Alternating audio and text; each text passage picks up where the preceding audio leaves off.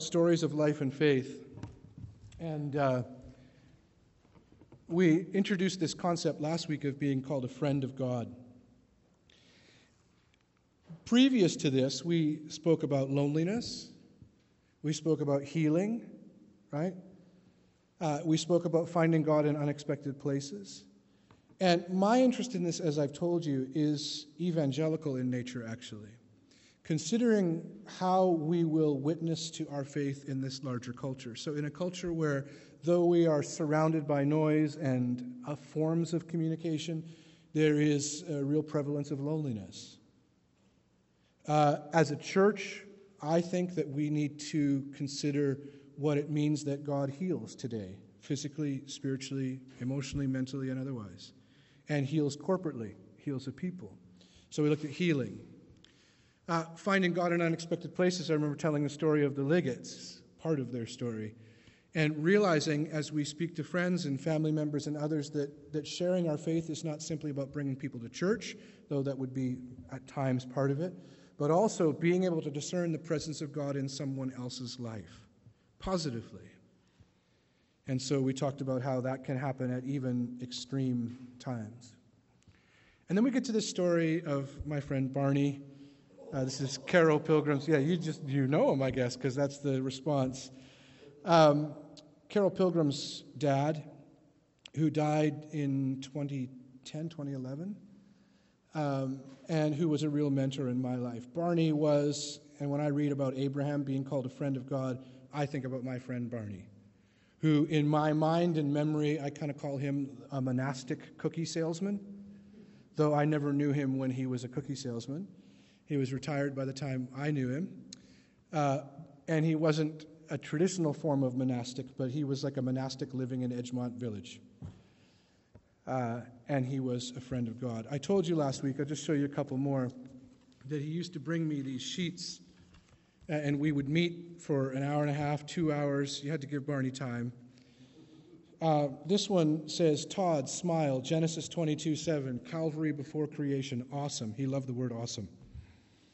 Uh, I would argue he may have overused it. In brackets, he has totally awesome. After Jesus provided for the salvation of my soul, and he has those in block letters, my soul, then he made all the joys of the universe for you, and then he's got in brackets, BG equals Barney Gordon, for you to enjoy was always personalizing this even as he gave it to me. This, I copied a bunch of this too, because he had binders and binders full of this stuff. They weren't all, they didn't all say Todd on the top. So I saw some of the binders and I said, Can I borrow a couple of those and copy some of these? So this comes from one of those. So he didn't write this to me in particular, but he's dated it September 10th, 1997, that I am cleansed and consecrated and pure and holy and sanctified in Christ. May it be so, Father. May it be so by thy grace. Please, may it be so for thy servant, Barney Gordon. He was a friend of God. And such a key part in my life early in my time as youth minister and growing in what it means to be a pastor.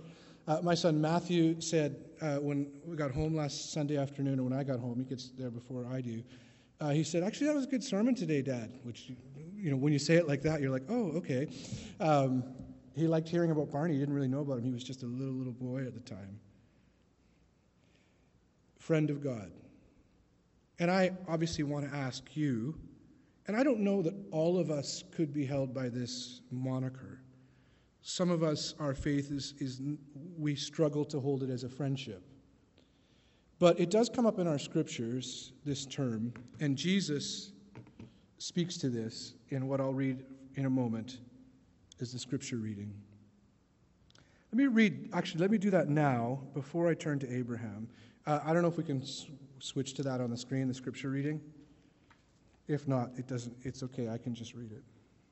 Jesus speaking to his disciples just before the crucifixion. If you abide in me and my words abide in you, ask whatever you wish, and it will be done for you. By this my Father is glorified, that you bear much fruit and so prove to be my disciples. As the Father has loved me, so I have loved you. abide in my love. If you keep my commandments, you will abide in my love, just as I have kept my Father's commandments and abide in his love. These things I have spoken to you, that my joy may be in you and that your joy may be full. That was one of Barney's favorite verses.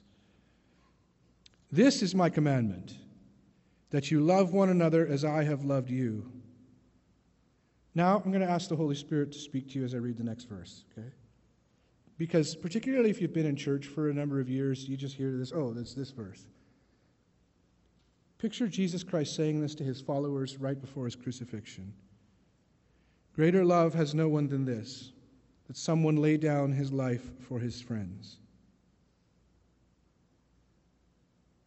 You are my friends if you do what I command you. No longer do I call you servants, for the servant does not know what his master is doing.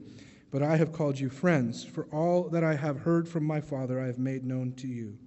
You did not choose me, but I chose you, and appointed you that you should go and bear fruit, and that your fruit should abide, so that whatever you ask the Father in my name, he may give it to you. These things I command you, so that you will love one another. We'll stop there at 17. The friendship of God is something clearly that finds its completion in Jesus Christ our Lord, but it is something that comes up not only in the New Testament, but in the Old Testament. The father of our faith, right back to uh, like after prehistory, uh, in, in Scripture, where we see history properly beginning. That early father of our faith, Abraham, the term friend of God pertaining to him comes up three times. And so there's enough in this next little point that you'll just have something to walk home with. Because the first time it comes up is in 2nd Chronicles 20 in reference to a king named Jehoshaphat. There you go. That's worthwhile to go to church and hear about Jehoshaphat because that's something that's in your memory. Jehoshaphat, the king of, of Judah, when the kingdom was divided into Judah and Israel. And for those who don't read scripture often, or even for those who do, Jehoshaphat was faced, and his people were faced with all kinds of ites, I T E S, Moabites, Edomites, right? And normally, not all the time, but normally in the Bible, when you see a bunch of ites, you know that something bad might be happening. Or they're referring back to, remember when we defeated the Edomites and the Ammonites and uh, all the other ites? So Jehoshaphat has a bunch of ites that are coming upon the land. And as king, he doesn't really have a sense of how they could get through this. And so he prays to God. And when he prays to God, the scripture there says that he stood in the company. So he's a leader in the company of people. He stood in the company and he prayed so that others could hear him. Dear God, over all, as you were with our fathers, as you gave this land to Abraham your friend. Hear that? Would you bless us today facing this? See how you take the faith of someone else, even who has come before, and you claim it in your own prayer. Some of you heard of the I don't have this, I, wasn't, this just came into my mind that in Egypt, I think was it two days ago, there was this terrible attack where over 300 people have been killed. And you know what that attack is about, right? That is, it would be uh, like it's a mosque, so it's not a church, but it's a gathering place, so you can draw the parallel to a place like this. And the group of Muslim worshippers that are gathering in that particular mosque were from a branch of Islam called, called Sufism. Sufism in, in Islam is kind of the mystical part of their faith. So that's where you get like whirling dervishes and different things. And Christianity has a mystic side as well that, that we're really indebted to. It's not so much the Plymouth Brethren history, but it's a key part of our history. Sufism in Islam, uh, ISIS and other extremists don't consider those people to be Muslims. Because, you know why? Because they, one of the practices in Sufism is to pray invoking the names of people who have died before. And they'll set up something like altars. And so, groups like ISIS, which is a Sunni Muslim group, they will say that those Sufis are practicing polytheism. That's a real no no in, in Islam. So, because they're praying to people, not just to God. And so they say, and I read a little bit of this even this morning, so it's okay to kill those people. Christian faith. Some of you grew up thinking that Catholicism was non Christian, which, by the way, you were, there's a little bit of uh, bad teaching if, if that's what you were taught. Catholicism, like Plymouth Brethrenism or whatever, can, can push some things to excess. And one of these things that people find difficult to understand is praying to saints or invoking Mary's name, right?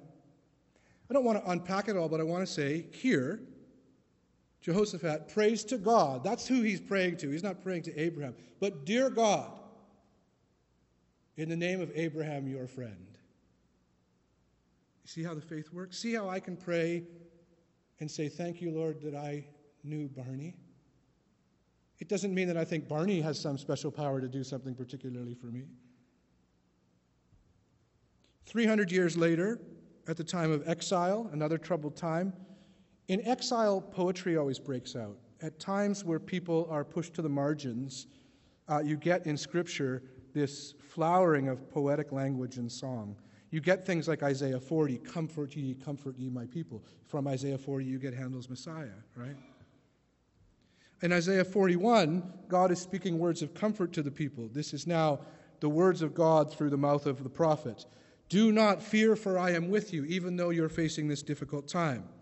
Do not fear, for I am with you. Verse 8. But you, Israel, Jacob, my servant. What's happening there? Do you know? Who's Israel and who's Jacob? Well, they're the same. Remember Jacob wrestling with the angel and he's given a new name, and that name is Israel?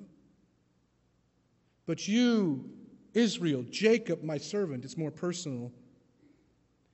God knowing your name, you who I have chosen, and then this, the offspring of Abraham, my friend. And then in the New Testament, the book of James where the conversation that is happening is about faith and works in a letter to a church. Is your religious devotion made up of faith or works? And of course, this book will say, well, if you can't show me any works, I doubt that you have any faith. but your faith is not made up of works. But if you have true faith, there's going to be fruit. And then brings up Abraham. Abraham believed, and that was credited to him as righteousness. And he was called a friend of God. And then this beautiful text from last Sunday and today Jesus saying, Greater love has no one than this, that they lay down their life for their friends. You take Abraham in his time and us in our time, and I put before you the question whether you could think of this possibly or whether you would like to. Could you be called in the mouths of other people a friend of God. This is a gift in our faith. In Abraham's time, the gods were not considered friendly at all. Oh, these are pictures that Ross sent me. I'll have to, I got the wrong order. Uh, in Abraham's time, the gods, small g, were not considered friendly at all. Remember in Genesis 31 when Sarah takes the household gods? Was she, Ab- Abram, who becomes Abraham, is called to leave his settled life and he takes his family and the whole entourage, and they leave. But Sarah takes the household gods. Why? And you know what the household gods were? They were just little idols. Why would she take them?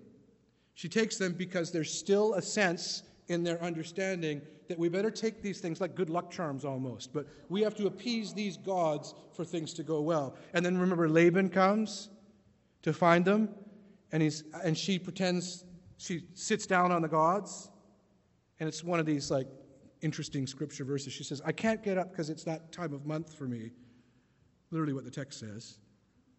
Because she's sitting on the household gods. And what were those gods like? Those were gods to be appeased. They were unfriendly gods. There was never in this big panoply of, of, of deities friendly gods. Even if they had an attribute of friendliness, there would be a real dark side to that. And they were to be appeased. What's interesting to me is, and Eugene Peterson talks about this when he writes about Abraham being a friend of God, is that the gods of our time, small g, so now you have to say, what would the gods of a secular culture be? And I understand that a real secularist would say, well, they're not gods. But still, what, what are the things that we hold in high esteem and worship and think, uh, for things to go well for me, this has to happen? And I would maintain that those gods in our secular culture are still unfriendly. It's how you teach your kids. Right? You better do the following things to make it in this world because nobody's going to just give you anything.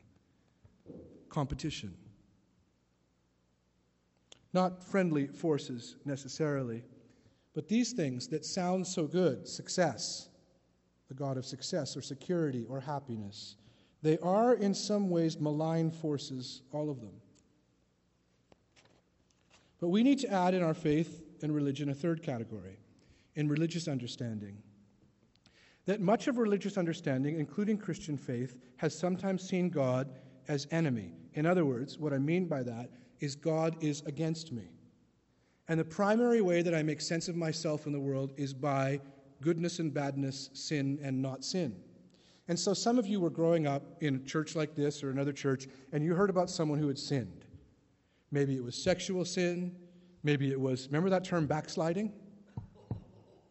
We've been backsliding, not using the term backsliding. But anyway, those of you who don't know it, we can explain it.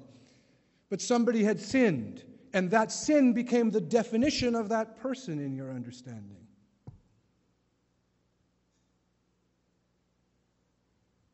You would say things like, they are far from the Lord. And I would always ask myself growing up, who's far from the Lord?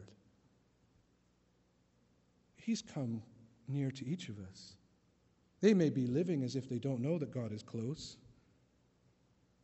But that term, far from the Lord, backsliding, shows you that there was an understanding that primarily the way that we make sense of things is what is God against? This is, I'm going to say it nicely but strongly, I hope. This is a throwback to pagan religion. It has little to do with Jesus Christ and how he has given his life for us, and lots to do with the fearful old household gods. So, what do you do about sin? Well, the way you're convicted of your sin is to realize the depth of the love of God. Now, I want to be careful.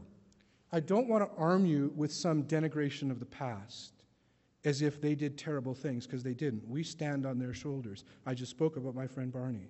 So you don't need to use this against someone from an older generation. Please don't do that. But it's how these things can get translated. That even in religious faith, God can become someone who has this almost enemy like. Categorizing, determining people, and thinking, well, if that person sinned that way, then that entirely defines what God thinks of them. Abraham was different from the start. When I put Abraham and Barney and God, whenever I hear Barney, I think of Barney Gordon, but I'm, I'm mindful in our culture that some people might think of Barney the dinosaur. But anyway, or you do now. Uh, Barney the dinosaur was a big part of our life then, too, because Aiden was really into Barney the dinosaur. So that's one thing we'll never let him live down. But anyway, Abraham, the voice of God comes to Abraham and says, Leave your settled life, and Abraham did. Karl Barth says, What Abraham must do is that he must pass from a well known past to a future which is only just opening up. What this sounds like is a friendship where Abraham is following not a series of steps and direction, but he is developing a relationship with God that is like a friendship, and he's trusting his friend. Abraham is not in love with a dream or a function or an achievement or a promise. Abraham is in love with God. That's why I used my friend Barney as the illustration of this. He is one of the people in my life who has been in love with God, not simply what God can do or has done. The test of this in your life, it's a challenge that you could open your eyes. You consider your relationship with God. And is your relationship with God so that, right, dot, dot, dot, so that I will feel peace, so that I will be secure, so that I don't have to be afraid? Those are all good things. And there are, there are there's promise after promise after promise in Scripture about what God will do for us. But are you in love with that promise or are you, are you in love with God? And trust me, as I say this, I know that many of you in this place, I know this, would say, I don't really know what that means. Well, then we have work to do. because the promise of life in Jesus Christ is that you can say, and others can say about you, they were in love with God. And that was Abraham. Not a life or a lifestyle, not significance for your life or for the church, not the promise of a well ordered life, but in love with God. Abraham did this thing then. He built altars everywhere all the time. Today, our memory is sometimes directed by photos and photo books. Though what's interesting, though people take way more photos than they used to, because we all, like I could take a picture of you right now. There, did it. Right? Honestly, some of you think, did he really? I, I honestly might have. I don't know, because I don't know how this works. But anyway, you take so many more photos than you used to, but you don't look at them. But our memory is still dictated by these like photo books, photo albums, whatever. Back then, you didn't have that. There's no picture of Abraham or Abram. But one of the things that Abram did was he would build altars. This he had in common with my friend Barney. So Abram would take what some of us would consider a rather mundane part of his life, and so he would be praying to God somewhere, and would, something would be revealed to him in a prayer. So he'd set up a little pile of rocks, and he'd say, This is where God spoke to me about this. They're not pyramids. They're not monuments. They're not bank buildings, which are the new cathedrals in our time. Used to be shopping malls, but those are now being bulldozed. Abram is setting up these small monuments, these altars to God's interaction in his life, and Barney did that. This is, um, isn't, isn't Ross awesome? I said to Ross, Can you take a picture of the little altar thing? Uh, in Because this is where Ross and Carol are right now. They're down in the States for th- American Thanksgiving. And when you walk into the trailer, and it really is just a trailer, to hear Barney talk about it, it you know, it would seem like. Uh, it's the nicest place in, in the world, but that's because God's been with him there. So Barney has set this little altar up, or this, he's got a Bible there, and, the, and, he's, and he's made uh, plaques with inscriptions, and that plaque says, This book led us to this awesome place. And there's family photos there. I'll read it. Deuteronomy chapter 8, verses 1 to 10. This totally awesome book. I told you he re- overuses awesome. Anyway. Every page, every word led us to this very place. Thank you, Father. Thank you, Lois and Barney. Friend of God.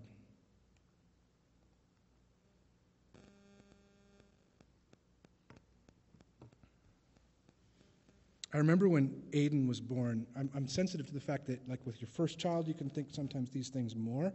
So I did something similar when Matthew was born, but, but when Aiden was born, this really sticks in my mind. Uh, my mom was the property manager for a building right across the street from the hospital at the time. And my nana also lived there, and we would visit, and we would write, and we would be in that in a basement hallway very often. And it was just about the most mundane, you know, nothing to it basement, apartment basement hallway. You know, one door opened up to those storage lockers that, like, what kind of weird, weird place is this? That type, and just just nothing. And then I remember Aiden was born, and, and we parked our car at my mom's apartment building because you didn't have to pay.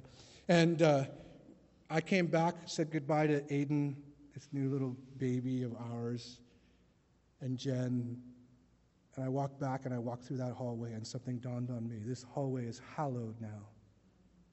And I wrote a little journal, journal entry that I called the Hallowed Hallway. And I said, Dear God, I've walked through this place hundreds of times, and it's just been to get through it but now I'm on my knees before you. How could you be so good to us? Do you do this in your life? ask the Holy Spirit to guide you. Barney was a major altar builder. These words of Jesus Christ that I would offer you to hear as words of healing. Verse 12 and 13. This is my commandment that you love one another as I have loved you. Greater love has no one than this that someone lay down their life for their friends. You are my friends if you do what I command you. This is my command that you love one another as I have loved you. We're being given an opportunity in evangelism in the next 5, 10, 15, 20 years. That knowing that God has called us in Jesus Christ friends, that we can demonstrate such love to the world. Lay down your life for your friends. Sometimes in our religion, we need to lighten up. We can think, here's what I want or demand from my life, from my kids, from my church, from family. Here's what I need. Here's what I want.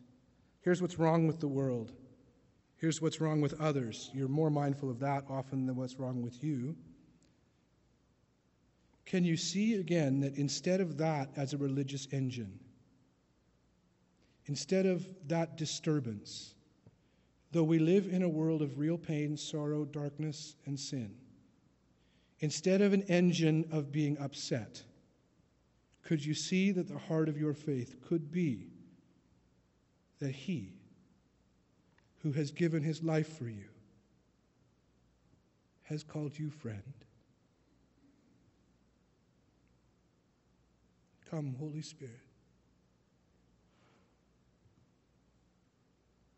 When you get this, when you begin to, you just want to be with him.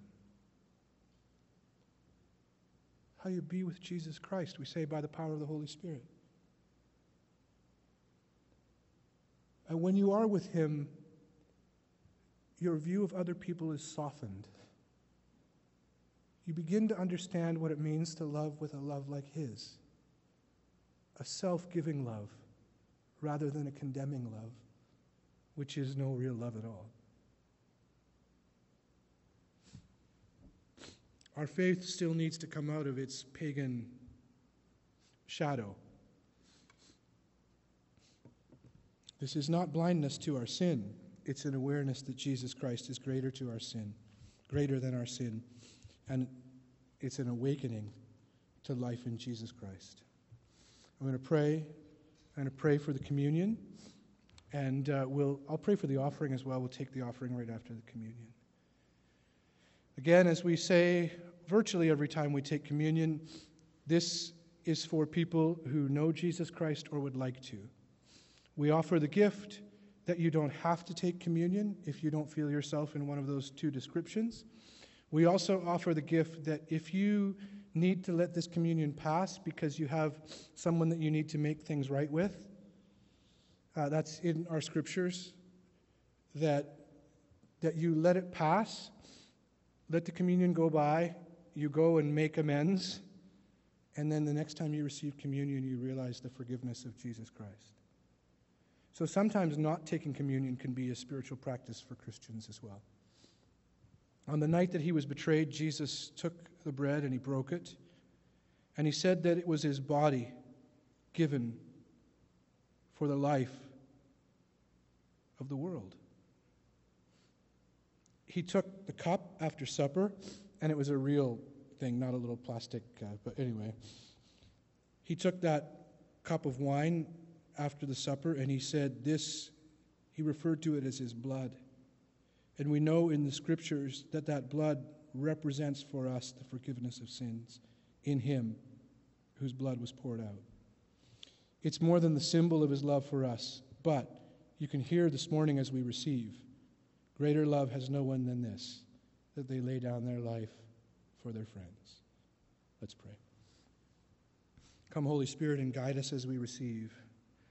I pray that you would speak uh, your truth, your presence as we take this bread and this cup. In that, I pray, Heavenly Father, that you would anoint it by your presence and make it more than simply symbolic. May we receive what you, Lord Jesus, have done for us. And then would you compel us to go live this faith in the world, to love others with the love that we have known in you. We thank you that you have indeed revealed everything that the Father has shown you, and that we know that this love is still the hope of the world. Bless this church, we pray. We thank you. We ask your blessing also on the offering as it's taken. We pray these things in Christ's name. Amen.